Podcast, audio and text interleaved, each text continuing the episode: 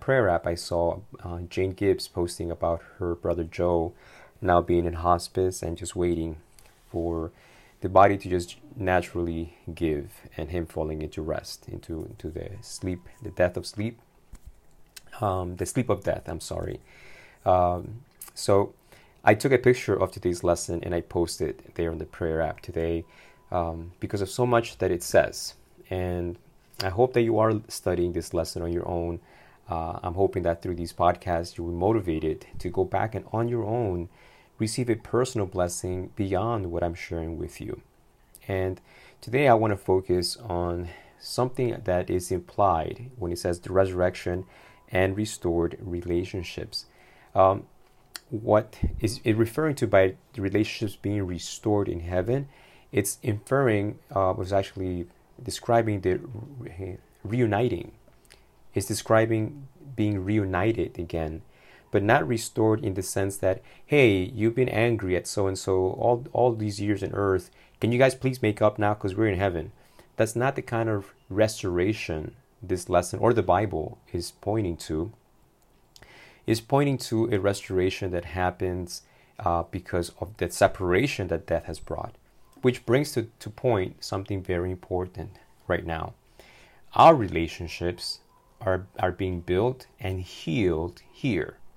Here, if there's brokenness in our relationships, they need to be healed here. No relationships will be healed there.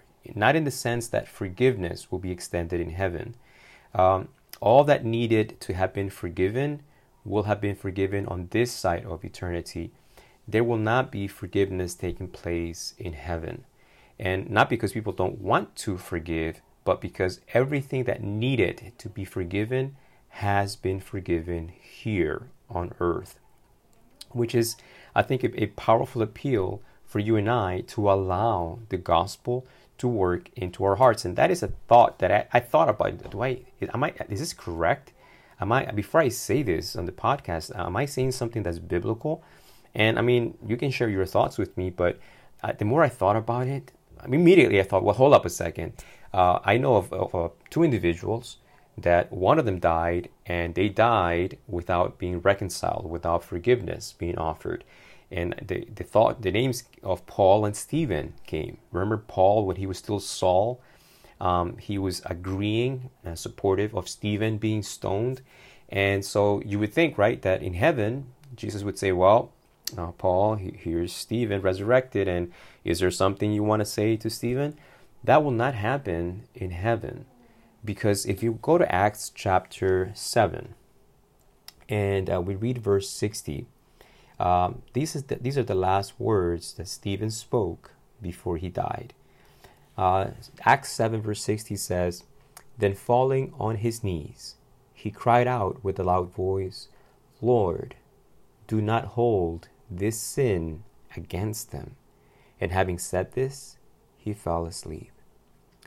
That phrase, "do not hold this sin against them," how else could he have phrased this? The same way Jesus said it when he was being crucified and put to death. "Father, forgive them." Everything that needs to be forgiven will have been forgiven before the second coming of Christ. Because the relationships that will be restored are the relationships that have been healed. The relationships that have been healed here. So today is the day to forgive your father, your mother. Today is the day to open your heart so that the grace of God can empower you and heal you so that you can forgive your ex-spouse, your ex-husband, your ex-wife, whatever may have been the heartache, the pain there. Today is the day heaven is inviting you to offer forgiveness to that person, to forgive that pastor, to forgive that church member, to forgive that person who has carelessly or cruelly, their actions may have robbed you of much joy and peace on this life. Today, heaven is appealing to you, forgive. Everything that needs to be forgiven will be forgiven before Jesus comes. Stephen was touched and moved by the love he saw at the cross of Jesus Christ. Thus, it was through Christ that Stephen was empowered to forgive in this lifetime, to forgive those people. I mean, that is a supernatural act. Forgiveness is not a human-derived action. And the lesson closes with a powerful question. It says, in our scientific age, even some Christians try to find a natural explanation for everything, including miracles. What does the promise of the resurrection teach us about why only the supernatural acts of God can save us? You cannot forgive others any more than you can forgive your sins yourself. You and I need the power of God, His grace, the Spirit of God, His creative power to create in us a heart capable of forgiving in the way God has forgiven you and I. You and I should not try to force ourselves. Oh, I'm going to try real hard today, because you will fail. Individuals, there are individuals that will not want to be forgiven. We think about Stephen and Saul, but Saul was not the only one there approving of stoning of Stephen. There were other individuals that possibly may have never repented, yet that forgiveness was there, implying, teaching us that you should not forgive because someone has asked you and said, I'm sorry. You should forgive those individuals in the presence of God. That's what Stephen did. He prayed to God, Lord, do not hold this sin against them. I have forgiven them. I don't want you to have their salvation, their eternal destiny, to hinge upon what they are doing to me right now. Blot this sinful act from their history. I want you to treat them as if they had never stoned me. That is a supernatural work of God's grace in someone's heart. That it is impossible for a human being out of our own volition to produce such deep, heartfelt, sincere forgiveness. You know, there's a hymn, an old hymn that, maybe not so old. A 46-year-old is saying that, right? Maybe not so old. That I heard many years ago. It's called, It Took a Miracle. It says this, my Father is omnipotent, and that you can't deny, a God of might and miracles, it is written in the sky.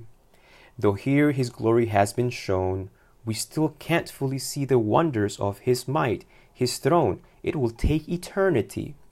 The Bible tells us of His power and wisdom all the way through, and every little bird and flower are testimonies too. And the chorus says, it took a miracle to put the stars in place.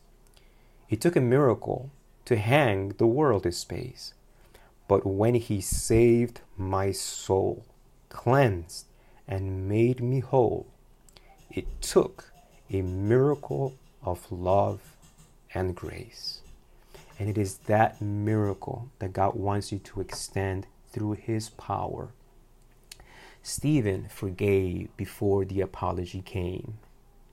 Stephen allowed this miracle to transform him so deeply that he was able to forgive before the apology ever came. Maybe the person who has wounded you has died, but you don't need them to forgive them.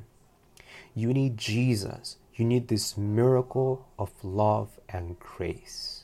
You need Jesus in your heart today and a perspective of life in a world in which all has been forgiven, in which all that ever needed to be forgiven has already been forgiven. Choose to forgive today.